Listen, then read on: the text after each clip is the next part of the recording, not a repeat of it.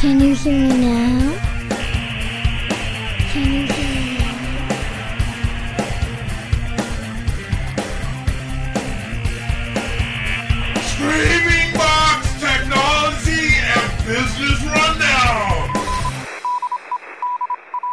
Welcome to the Screaming Box Technology and Business Rundown podcast. I, Dave Erickson, and Botond Seres are your hosts for this month's exploration of technology and business. This month is our 10th anniversary of founding our digital development company, Screaming Box. This podcast is usually something separate. I mean, we're not doing it with the expectation it's going to generate a lot of business for us, uh, but it's because we really enjoy furthering the discussion on technology and business, which are subjects we are very passionate about, and making a contribution to the global knowledge base on the subjects that we cover. Um, for this podcast, we wanted to celebrate our 10 year anniversary, not so much with a focus on talking about our company, uh, but more on a focus about the state of technology in the development industry and how we think business is going to evolve over the next 10 years. To do this, Botond and I are joined by some of our fellow Screaming Box team members who can add to the conversation from their perspective and their expertise. Balaj Badagne, also known as Bedag, is one of the original co-founders of Screaming Box and is a double E electronic engineer specializing in software, firmware, and hardware. David Levy is one of our own partners and owners of Screaming Box, and he's a very experienced full stack developer and an advanced technologist. And Marian Farkas uh, is a seasoned HR expert who handles our recruiting and developer relationships at Screaming Box. And Annie Pesnek is an experienced project manager and is one of the best PMs here at Screaming Box. So, to start off, uh, is there anyone who has something they want to kind of ask a question about? Yeah, let's start with the fact that how did Screaming Box start? Well, it started when uh, four of us kind of got together and we were looking to do d- development. I had found some needs uh, in it, and we decided, okay, we, we knew developers throughout the world, so let's uh, see what we can do to improve the way development is done. We all had experiences with working with development companies and developers, and we kind of wanted something a little bit better. And so that's how we started Screaming Box. Dave, when I'm talking to candidates, I often get the question how we got the company name because it's a rather unique one. Can you share something about this? When we started, I kind of was the one everyone volunteered to do the marketing, and my my philosophy on that was we wanted something that stood out. And there were a whole bunch of development companies, you know, with names like ExpertSoft and, and GreatSoft and FastSoft. And they were all kind of these boring corporate development names. And I wanted something that stood out. I also needed something that was a good, you know, website or URL. And I was in the gaming industry for, I don't know, 15 years. And early on in that, uh, we did a business proposal to build gaming computers. Uh, and I reserved the website or the URL Screaming Box. And after that business plan didn't go through and the it, it, didn't work out. We still did gaming, but we didn't do that that store of selling gaming computers. So I had this URL left, and we went through a bunch of names. I'm like, you know, this is really a name that stands out, and we already have the URL. So coincidence and everything kind of came together, and that's how we did it. And I've had several clients throughout the years who have said that one of the reasons they really looked at us was from our name. They just thought our name was interesting and it was something that they wanted to be involved in. So it really does kind of stand out. And, you know, obviously it makes for a great podcast name as well. Uh, so it all kind of came together. I think it was a good choice. I do too. So, Bereg, your area within the company is quite specific as you are dealing with uh, embedded technologies. Uh, why do you think that it makes sense to have embedded skills in a company which uh, mostly does web and mobile development projects? Yeah, it, it, absolutely makes sense. So the reality is that you cannot solve every problem with, with apps or websites or databases. So sometimes you need additional devices. Uh, sometimes you need sensors, wearables, IoT devices uh, to collect your data. So you still need uh, the web or mobile app to show the data but the infrastructure is, is more than that and and we already had some projects where we needed to prepare our software to communicate with embedded devices more than that uh, we had a few embedded projects as well and and i like to have a variety in Screaming Box where we can mix those skills together and and there are many development companies out there and and one of uh, our way to differentiate could be the embedded uh, skills. So I, I hope we can close more deals with mixed technology. Yeah, I'm going to add a little bit to that. Uh, my background uh, is contract electronics manufacturing. Uh, and even in the gaming industry, I was licensing our gaming brand to large manufacturers in Asia. So between BEDEG and I, we actually have a lot of hardware experience. Uh, and so, like, yeah, we've gotten some good hardware projects, and we'll see what happens in the future. That's that's uh, some interesting points you bring up, guys. Uh, but something pops into my mind, like um, you know, we recently did an episode on uh, the global supply shortage of semiconductors. So it makes me wonder, like, uh, how does it make sense to start embedded projects while we are in a global supply shortage? Oh yeah, the short answer is uh, to prepare for the end of the global shortage. So just imagine what would happen without preparation. So if you would start your development at the same time when the global supply chain finally starts working, you would need a significant time to produce anything. So your competitors would pass on you. So I know it is hard to pick a different processor or a different power supply chip every time you produce some prototypes, uh, it makes uh, mass production almost impossible. But if you know that already, you can plan ahead. You can make the embedded firmware flexible enough. You can test uh, the data exchange between your, your hardware and backend, and you can validate your project. Uh, so in general, it is still possible to develop good prototypes during the global shortage. so to expand upon that a bit, um, obviously we want to prepare for the end of the shortage. That's that's a that's a great thing to do. Uh, what I'm wondering about is. Uh, did this shortage affect uh, the lithographies that uh, you regularly use in projects? So we know that I think there is a push on something something nanometer, but uh, we have plans for uh, at least eight previous generations. So uh, is there any effect of maybe using older nodes more often these days, or anything like that? yeah, fortunately, it does not have uh, a huge impact on us. So in, in embedded technology, we we use old we use old technologies. So uh, we are not uh, not in the industry which needs uh, uh, the highest transistor density. So it's it's not a problem at all. Yeah, a lot of the surrounding circuits, you may have the latest and greatest processor uh, which is hard to get because it's new or whatever. But all the surrounding circuits are probably going to use really older technology, not so much because uh, of the technology, but from the cost. Uh, the older technology is just much more cost effective, and a lot of the surrounding circuits don't need that latest technology. Uh, they can use an older technology to support the newer technology.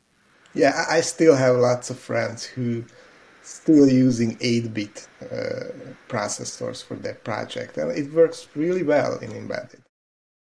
And now that we learn about using the old technologies in the industry, so to say, let's go back to the future. What do you think like your dream project would be? And would you still use the old technologies for that? Uh, yes, sometimes old technology is the best choice. Uh, in general, my dream project would be a mixed embedded mobile and web project. And, and the beauty uh, of this type of project is that there is no need to involve separate development partners uh, for the different technologies. No need to have endless calls uh, between between partners, uh, defining the interface between the hardware company and the backend company. Um, so we, we could solve all the problems in house and, and, and we could co-design the hardware to fit uh, the user interface perfectly.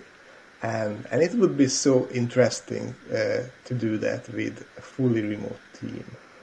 Uh, so it isn't only an IT challenge, but an HR challenge as well. Uh, but I guess Marian has more thoughts on this. So, so Marian, what are the challenges uh, around having a fully remote team? Well, you know, just to point out uh, first, I think what type of work have their own challenges, so it's natural that remote work also has its own challenges. I will only highlight a couple of those, and you can tell me how much it resonates with you or not, or if you would pick the same one. But I guess one of the uh, one of the most important challenges is is in the in the in the area of uh, effective collaboration and and communication. So in case of remote companies, you can really make use of the superpowers of async communication. And of course, you are packed with a lot of technology, a lot of platforms. Uh, uh, in most of the cases, you have the knowledge about these.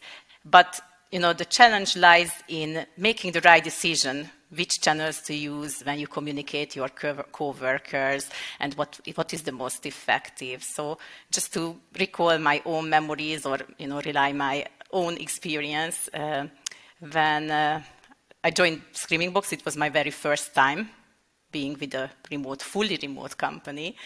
And before that, I was fully office based. And I remember that um, uh, we started working together with David on a lot of different topics. And the situation was like that. Um, we were really busy. We had, we had a lot of topics in common to work on. And in most of the cases, we were even in different time zones. So that was, that was the situation which we had to solve. And, uh, you know, David started to socialize me, re-socialize me with new platforms and new channels of communication. And I think I just really um, get accustomed to it. And I think this is one of the uh, most of the challenges to just to socialize your team members if they were not, uh, or to improve, um, you know, the, uh, the choices of the effective communication ways. I think this is, this is uh, one of the challenges. I don't know how it resonates with you. Um, another thing I would think about uh, is probably, um, you know, the, the little bit of loneliness, which can sometimes happen at remote uh, companies. So you have to be much more mindful uh, how you socialize with your coworkers, how you communicate with them, uh, because you know the ad hoc element is, is missing. It's not like you just drop in someone's office and you just pull someone aside to discuss your current topics, uh, but you really have to plan ahead a little bit. David is nodding, so maybe you you are with me in this topic.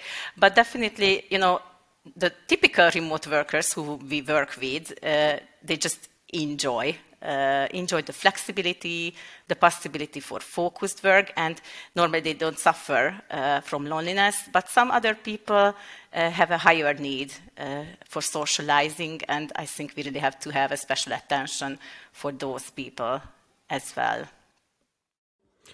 Yep, I can I can relate, as you said. Uh, what uh, what do you deem important when dealing with uh, the remote devs of us or any team members? So what uh, do you do in HR to help remote uh, devs and team members in general? We do a couple of things to help and foster the work of uh, remote teams. So I really think that uh, you have to have the foundations right. So, you know, you won't have uh, uh, satisfied and contented co-workers, developers, if you are not having the high hygiene factors set right. So basically, uh, first of all, we try to do uh, we try to build up the processes, the systems in a way that developers can always get uh, the clear and direct information about the you know, basic uh, inquiries which they normally have, which are like, you know, info about their running project, info about next or upcoming projects, accounting or payment related type of questions. So I think this is one of the most important things to get the basics right, and then you can build everything else on top. We pay, we, we pay special attention for, uh, you know, uh, trying to document ourselves and trying to provide context. It's especially important when we are onboarding our new colleagues. Uh, and I think we can really be efficient with using some knowledge sharing platforms, uh, just to try to maintain a little bit of human touch. Uh, we also include videos, you know, greetings, tutorials, which are just small recorded videos, and, and try to create uh, the feeling of inclusion for newcomers from the first moment. And we can always turn to you with any questions. So. Yes, actually, Annie, I think this, is, this is very important. So uh, my philosophy is that uh, even if you are a fully remote HR person, that it's absolutely important to be available, to be responsive, and uh, uh you know, just, just, just as I said, have the human touch. Because my experience is that uh, it always pays off. So you always, you know, receive the same attitude and behavior in return. Yeah. So, uh, David, I'm just curious, what were you doing 10 years ago? That's a good question. Uh, I was graduating from high school. uh, I mean, I, I, was graduating from high school like 10 years ago. Uh, in the meantime, I was working with small business clients on WordPress projects.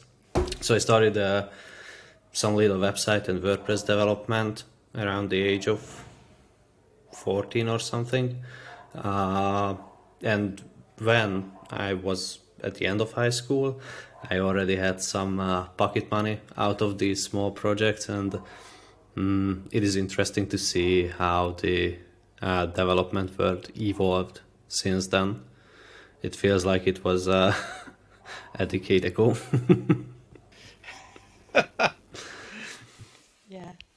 David, I know that you always have your eyes set on the technology trends and you know what is the hottest technology on the market. So looking back, what do you think? What is the technology that had, had, has had the biggest impact on development in the past 10 years, let's say? oh, we're going to stick to the 10 years. Oh, yeah. Uh, on the on the website side, probably moving to React.js and Angular first. That was the biggest step from the uh, classic JavaScript world. Mm, we it's a 10 to 5ish years ago we still used uh, mm, Knockout.js and these uh, pre-SPA like uh, frameworks for JavaScript development. Then uh, React and and, and Angular came. And those were pretty huge changes compared to how you wrote uh, web applications in general. Uh, so much more JavaScript got involved in the creation of uh, just a, a, simple website that uh, nowadays, even for a static website, uh, you almost like almost necessary to use JavaScript at the point, to some kind of JavaScript framework. Uh, ES6, ECMAScript 6, that was uh, another huge change. It was in 2015. It was a huge. That was kind of how JavaScript matured. Before 2015, uh, it was the same uh, hard to use language. The only thing that made it easier was jQuery. Uh, now jQuery looks like uh, an obsolete thing from 30 something years ago, but in general, uh, it was the 2000s and, and early 2010s. But uh, again, in 2015, uh, ECMAScript 6 came. ECMAScript 6 changed everything in the JavaScript world.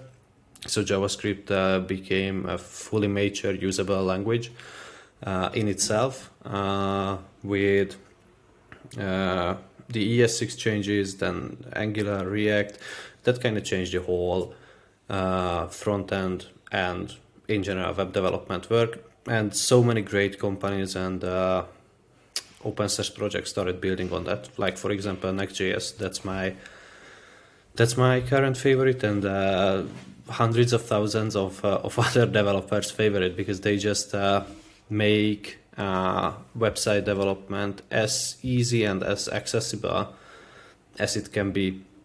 Uh, at this at this point, developing websites, uh, you can develop much more complex websites compared to 5, 10, 15 or whatever years ago. Uh, in one hand, so much easier. I'm so excited because uh, to set up a new complex dynamic website with uh, with dynamic stuff like user authentication, different user roles, uh, dynamic data connecting to different uh, APIs. It is at, at this point you can set up a whole uh, SaaS company in, over a weekend or something. Mm, it was never be possible earlier, and we never thought that it's going to be possible. But with so many great third-party APIs, with so many great uh, open source projects, to set up a website that accepts new users, uh, accepts payments, uh, subscription payments, and you get something in return from the website, it is it is less than a couple of days of work. And uh, on the web, I think this is much more uh, exciting and interesting compared to the generic idea of uh, Web3 and blockchain. Web3 and blockchain is gonna be exciting. Both of them are gonna be exciting in uh, the next couple of years, probably. But at this point, I feel like Web3 is trying to solve a problem that didn't exist right now. Uh, it is it is kind of moving backwards. We have a solution, but for what we don't know it yet. Uh, and they try to uh, use Web3 and blockchain for everything. It's going to be the uh, uh, uh, Uber of of of Web3 blockchain. AI enter another random buzzword, and you get anything that's new, which is going to be cool eventually. we're going to f- find problems to solve with it, but currently it is much more important that uh, with the third-party solutions, no-code tools, low-code tools, uh, Next.js and, similar companies, everyone has the option now to build MVPs, to validate ideas, to even build small SaaS that they can scale uh, for hundreds of thousands of dollars of revenue per year in uh, in days or just a couple of weeks. That is something really exciting. And, and what about mobile? What do you see as interesting for mobile? Ooh, it's a it's a completely different uh, uh, topic. I feel like when I started developing for mobile, that was the years when we had to use Eclipse for uh, for Android development. I think it was like 20 until 2014 or so. at that point I did not develop to iOS. It started a little bit later, but still not with Swift, but Objective C. Uh, and then because I was using React, it made sense to try out React Native. Then uh, I I got up on the hype train and started using React Native in 2017 and it felt like it is going to be the way how to develop how, how we're going to write mobile apps in the near future. It, it, it looked like that cross-platform is the way to go. Uh, there were some solutions before react native. It was uh, PhoneGap and, and cordova uh, ionic. Maybe uh, PhoneGap and cordova are the same. I, I don't even remember right now but those solutions were uh, hybrid mobile apps when you only get a native app and a web view that uh, only showed you a website uh, so it was a completely different thing. Then React Native and Xamarin uh, completely changed the game. Uh, and React Native started to dominate the, the cross-platform uh, scene. then Flutter came in a couple of years later and started hammering React Native in every single place where React Native had issues. Flutter was more stable, it was easier to develop. Flutter somehow felt uh, more mature in less time than than React Native. Flutter felt more nature in like what two years compared to the five years of React Native. Uh, but I do feel like uh, it is like we are five to six years in now to different cross cross platform native solutions, more than five to six years. But I do feel like it is still the wild west of uh, of, of cross platform stuff. Uh, I'm not sure about the about the future we're moving to. React Native goes on uh, like a, a, complete, almost complete rewrite now, the full architecture and and uh, underlying stuff. Uh, Flutter feels like it is uh, a lot more stable and uh, a lot more usable for developers currently compared to React Native. And then the native platforms came out with their own uh, cross-platform like uh, development languages. So for Android, there's Kotlin uh, that uh, could be able to do uh, cross-platform. For iOS, there's Swift. Uh, it is an open source language that is kind of similar to either Kotlin or, or, or TypeScript. Mm. And there's Swift UI for iOS now. you can almost drag and drop uh, an iOS, a basic iOS app at this point. Uh, I do feel like for for mobile apps, we either gonna go for a real long way to find the uh, most efficient solution to work with, uh, or uh, the mobile dev- devices are gonna be out of out of out of the trend before we, we find a way to write mobile code efficiently. So, David, what do you see as kind of the future development trends? So, 10 years from now, what do you think uh, development will look like? Or maybe five years? Uh, what do you think? That, is it going to be different from where we're at now? Or what do you think it's going to be at? Earlier, I always talked, and people always uh, said that AI is going to take over uh, all of our jobs, especially uh, jobs from developers uh, who make the easier part of the of the development. So for those who only do front ends or only do like pretty uh, common uh, business logics and pretty common applications and nothing really uh, serious and specific. And well, it is it is undergoing right now. Uh, not like we imagined. So it is not like you at this point. It is not like you write a message to um, some AI chatbot that I need a website with green buttons and. Uh, I want it to do great. I want it to pop, uh, and I want it to sell millions of dollars in a day.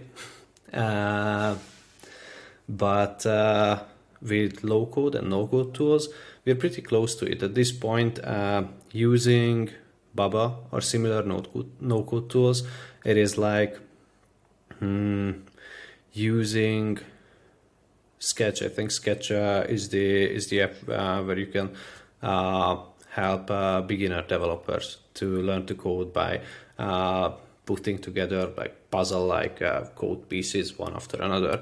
So building an app with no code tools is like that at this point uh, getting different images or uh, or copy so if you want new images to your website if you want uh, a landing page copy if you want blog articles or videos you can ask different ais uh, that is uh, something we should really take seriously. We should really consider uh, either using or developing them because uh, AI generated uh, content and almost AI made uh, easier, less complex uh, business applications are a real thing now, and I think in five years uh, we'll, we'll be able to build even more complex uh, stuff with uh, local tools and AI generated stuff. Uh, again, I feel like uh, traditional site builders or, or uh, traditional uh, website or front end devs uh, are uh, more in a trouble at this point. but in five years, it might be a bigger trouble for for more developers in more places. But it's it's so much better to clients. So like uh, if if uh, if we just decide to consult with a client and help them uh, to use these tools to their advantage uh, at this point there's no need to spend uh, uh, half a million dollar to build something that is not as unique, but that is just similar to other apps. There's no reason for that. Why would they spend half a million dollar on that when they can spend like what 50 to 100k uh, and spend the rest on marketing? I agree with you, David. Uh, I think that that's uh, where it's going to go in five years. And as a development agency, uh, we obviously will have lots of developers who are there to help clients figure out what parts of the project that they can have input on and use the, the low code tools for that and then pass on whatever they've done to us so that we can do the, the stuff that you can't do through those tools. And, and I think that's going to make for a much better kind of client uh, uh, developer relationship in the end. Uh, I have a little bit different opinion on AI. So, okay. Uh, you know, for example, 40 years ago, the biggest challenge was how to write a chess application which can beat a, a human world champion. And, and it is easier, it is a much easier problem. When it comes to replacing a developer with AI, it is more like human like uh, software. And, and it is always, we always need 15 more years and it was the same in the 1960s and it is the same today. So of course we can we can do some easy easy uh, challenge we can solve easy challenges with ai but human like thinking it's it's a bit more uh, hard i think. Right right. I think uh, the role of ai here is not to uh, replace a developer and work like a traditional developer. The role of AI here, I think, is rather uh, helping out a real developer. So instead of uh, of me having to write the same code for authentication as I wrote in the past 10 years in every single year with little to no modifications, the role of AI is uh, that I can completely out- outsource these routine tasks. And instead of spending another 40 hours on something I built for 40 hours a, a year ago, now I can just outsource it to an AI that already has a solution for that. So it's not like a real uh, uh, pair programming partner yeah, I would like to have an AI which uh, would be able to refresh my browser to the new version and resolve all the conflicts. So I, I don't want AI to write the code instead of me, but do the shitty part. yeah. Well, that's how you get an AI uprising. if you only give yeah. the worst jobs to AI. Long live Skynet. So, what about uh, you, Botond? What do you think? Uh, what are kind of development technologies that you find interesting right now? Oh, well, that's an excellent segue from the topic that you just touched on earlier, David. And uh, it is AI, but not in the ways that uh, you or uh, Berek think, really. Um, I do use an IDE, which is uh, a bit more expensive but much heavier on the AI assistance. And I find it incredibly helpful that I practically never write uh, variable names anymore because it just knows like what, what I would name my variables. It just it just gives a name. It's it's fine every time. Uh, now it also drops in code snippets like uh, I don't know for each is wireless for uh, stuff whenever it's needed. It also gives me recommendations that, uh, like, uh, hey, maybe you don't want uh, to use uh, these functions, maybe you want to use these because these are uh, better, newer, uh, stuff like that. And what I'm really excited about is when we get to a point where it's not just the same static AI for everyone, but when it is a a very shallow but uh, very uh, detailed copy of your own coding style. So everyone has their own style. Um, I'm sure David, you have yours, Greg, you have your own. I have mine, and uh, it's mm, it's natural that uh, we want an assistant that uh, can help us out to remind us of the best practices that uh, we used. So for example, if I could tag a uh, solution like this is the definitive way to process many many uh, entities, right? So whenever I do uh, a piece of code that uh, goes through a list of entities, then it just uh, pops up like a little recommendation, like, "Hey, you used this before and marked it as your preferred solution. Would you like to apply it here?" Doesn't even need to convert it; just uh, like recommend that, like hey, I know you want to use this, but maybe you forgot. Yeah, I do use something similar. I do use uh, GitHub's Copilot uh, sometimes, uh, not always. The main difference, what I've heard, is that GitHub Copilot doesn't use uh, my code specially to give me recommendations, but rather everyone's uh, publicly available code from GitHub. And over the time, it learns uh, Mm, what are those code snippets, uh, which is uh, great to recommend because most people started to accept that and use that. Uh, I love that because it kind of sometimes it just challenges my thoughts. I have an idea how to solve a, problem, and GitHub Copilot just jumps in with a, completely different one. Sometimes it's better. Sometimes I'm the smarter one, but it's not. It's it's not gonna be for so long. Well, maybe uh, we can uh, talk to Jeff Bezos and he can do uh, Alexa for developers. And you're just coding, you just ask Alexa a question and it'll give you the code that you should use. yeah.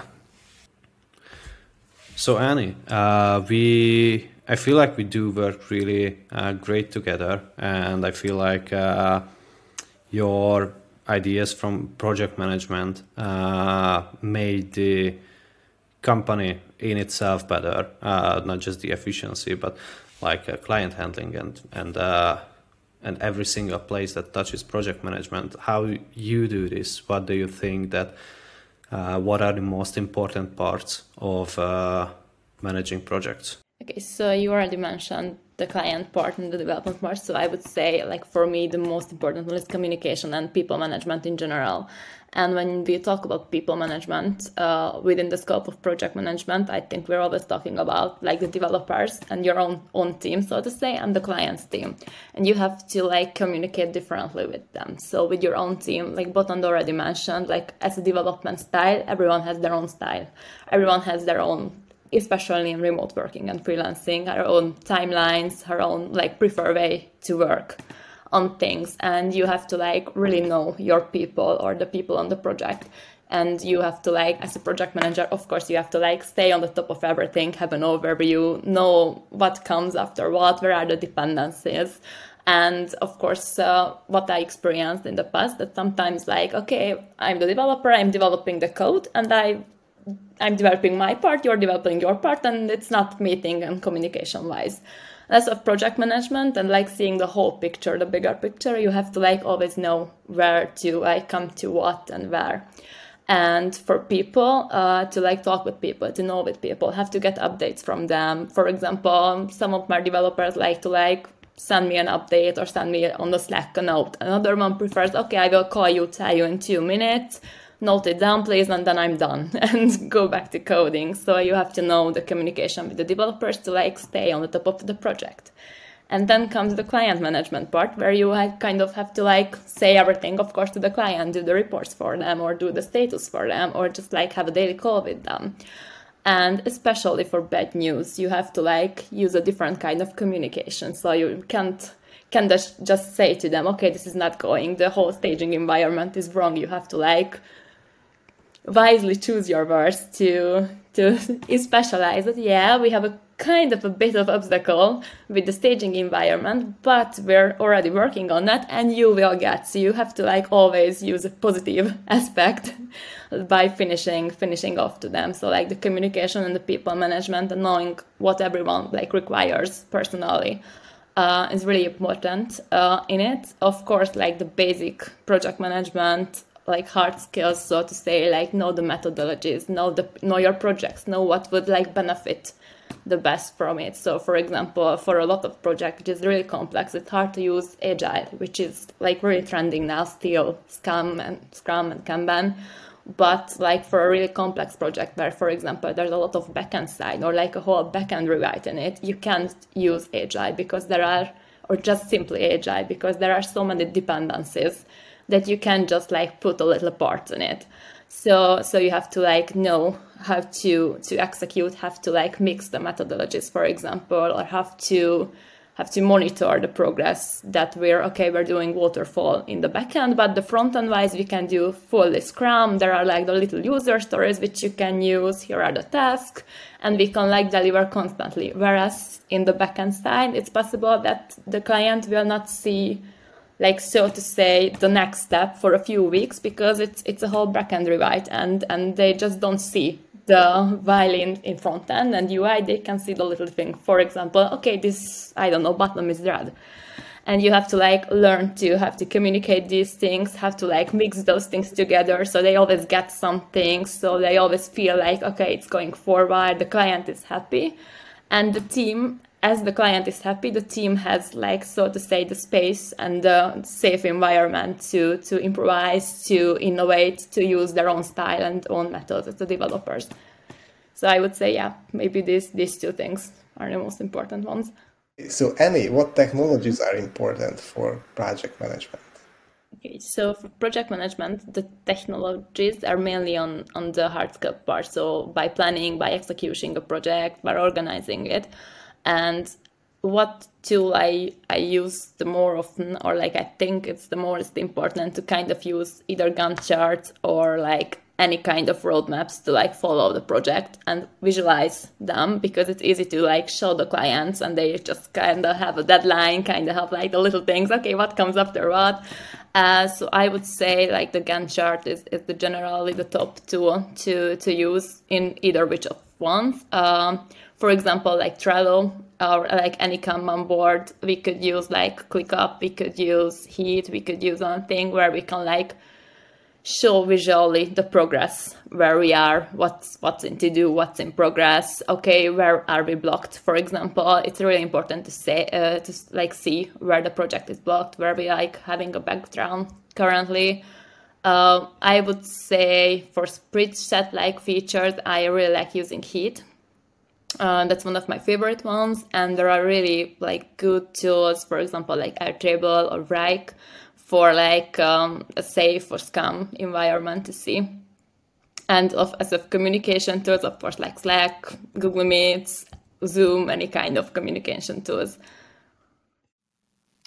So annie um, how do you think that uh, project management will change in the future like, what do you what do you think are, is kind of the future vision of how project management will work, say five years, ten years from now? Okay, so David already mentioned the parts where AI comes in SM development, and I would say in project management there's gonna be like kind of the same shift uh, happening. Uh, like the machine learning drive driven automation technologies will like improve a lot, and and it will like spread over the thousands of tools we already have to follow up on the project. And I think a lot of like basic management stuff, so to say, will be automated because like a robot can do that. Uh, for example, which I'm thinking uh, of right now, is like Google Meet. When you record a meeting on Google Meet, it's already like do the transcription if you turn it off. So it can automatically, uh, right now only in English, but it automatically puts the transcriptions for the recording. And I'm thinking like it's just the baby steps away for basically writing a meeting note for you right after the project to like have the code words to say and and just like put the meeting notes in it. And i'm thinking a lot of management tasks will be done by this. For example like using reminders using meeting notes using any project man- management tools to follow up thing i think it will be like even more automated than it is now yeah i think uh, you know the the most important part i i see of project management is that communication with the project owner uh, and the, the team. And I, I don't know how much automation will help in that. I think the automation will help project managers have the information they need, but the project managers are always going to have to uh, figure out how to communicate things to uh, the product owner uh, so they understand it, know what's important and, and what they need to focus on. I think AI will have a hard time doing that, but I'm sure it will come. I hope so. Yeah. All right. I would really love to see an AI which would flag a situation uh, the exact day when the project can go south. And, and it would be very easy to uh, train the AI for that because more than half of the IT projects are not finishing really well. yeah. Or just like showing the alternatives. If if I don't know something is in delay, then this will happen with the other part of it. I think AI can do that. Hopefully, it can do the communication part. how uh, how would you describe your uh, uh, a day of project management? Oh, oh, that's an interesting question. Well, it always depends. But I would say in the morning you always like have to to as we're working on different time zones. It's often like I wake up in Hungary, and for example, I have like five uh, emails already from Australia from one of our clients, and so each day, which is fixed for me, uh, is to like go over them, to like go over what happened the time in the other time zone where I was sleeping peacefully, and and it's like just happened. So so the first time for me is always like that. Then get a status from the developers. Sometimes when we have daily stand-ups, that's always in the mornings. So that's two or three times a week, depending on which projects we're working on currently so that that's kind of fixed. Like after a stand up i always have to like write write the meeting notes to like flag the questions to like get back on the client. Okay we need this from you. Get on the developers. Okay you promised this to the client yesterday. Are we still on track? Is this still happening? Did something happen within the last hours that will just like change the things that I, that I have to communicate for the client. Um, so like then comes the administrative part of it, and like like as I said with the time zones, like everyone's working on their own own time zone, own method, on on everything. So it's it's always like okay, I finished my task, and then someone pings me with something, uh, which is like an another project. Uh, but I would say like the normal Hungarian uh, 95 is mostly filled with, with the administrative tasks to follow up the things, to create the user stories, to like maybe watch some recordings, to like go over the user stories, go over the requirements, uh, go over the changes, uh, talk with the developers to see if we're still on track or not on track. And at the end of my day, uh, my day there comes the American time zone in, and there are the meetings again. oh wow! Yeah. That sounds so like a lot of meetings. of communication, basically. It's nice. That's that's really nice for people who who enjoy just uh, having meetings all day. well, uh, Dave, if you won't mind, may I ask how how do you think the development industry is going to change in the future? And uh, I'm going to throw you a curveball here. Not not in like the next ten years, but in like a hundred years. Oh well, I, if okay, in a hundred years, um, you know, you'll you'll put on a headset and it'll read your brainwaves, uh, and it'll see kind of the product vision that you have uh, in your head, and then it'll feed all that to an AI who will interrogate you and ask you a bunch of questions, and then it'll go off and, and write the product and make it work and test it, and then there'll be a finished product, and you can go through and verify that it was built the way you wanted to. So Hmm, if I the- had to say what will happen in 100 years, that's what I'm thinking, right? you know, because if you think about it, uh, you know, 120 years ago, uh, we didn't fly and we didn't drive cars. Uh, and that was uh, 120 years. So 100 years from now, why not, right? All true. And uh, as far as in more of the our lifetimes and in in the near future, um, I think development's going to change because I think the emphasis of development will no longer be focused so much on the tech stack and the code. I think it's really going to be focused on how does the technology solve business problems. Like for us, our best clients are the clients where they come to us and say, Well, I think I need to update my website. And after we have a conversation with them, it becomes clear they have a bunch of business challenges. And what they're really looking for is solutions to these business challenges that come from technology, whether it's automating manual processes, automating their workflows, making it so their workflows integrate into their website or their e-commerce or their backend, things that that make uh, solutions for businesses. I think that's really the focus, and that's kind of what we've focused on, right? Uh, and yes, we, we have to focus on the tech stack and the code. And sometimes we get clients who come to us and say, hey, I want to build this tech stack. We're already building it. We just need developers. We need you guys to, to handle this tech stack. But our best clients are ones who come to us and say, look, I know I need something. I don't quite know what I need, but I need a solution. These are the problems that I'm having. And then we figure out how to use technology to solve those problems.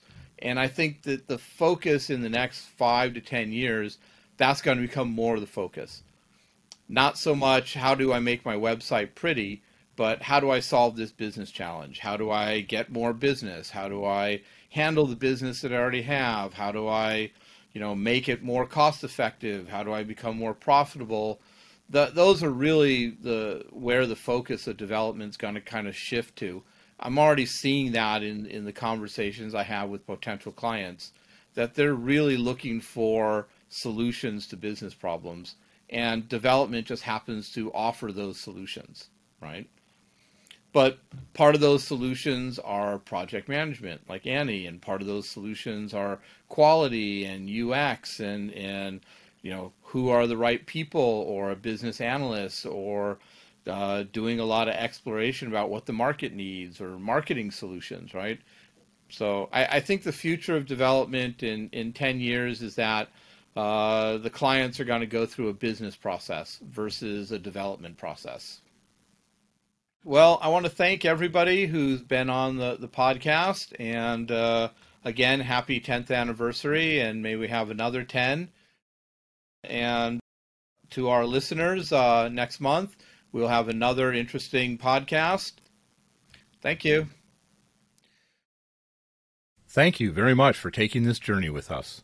Join us for our next exciting exploration of technology and business in the first week of every month. Please help us by subscribing, liking, and following us on whichever platform you're listening to or watching us on. We hope you enjoyed this podcast, and please let us know any subjects or topics you would like us to discuss in our next podcast by leaving a message for us in the comment sections or sending us a Twitter DM. Till next month, please stay happy and healthy.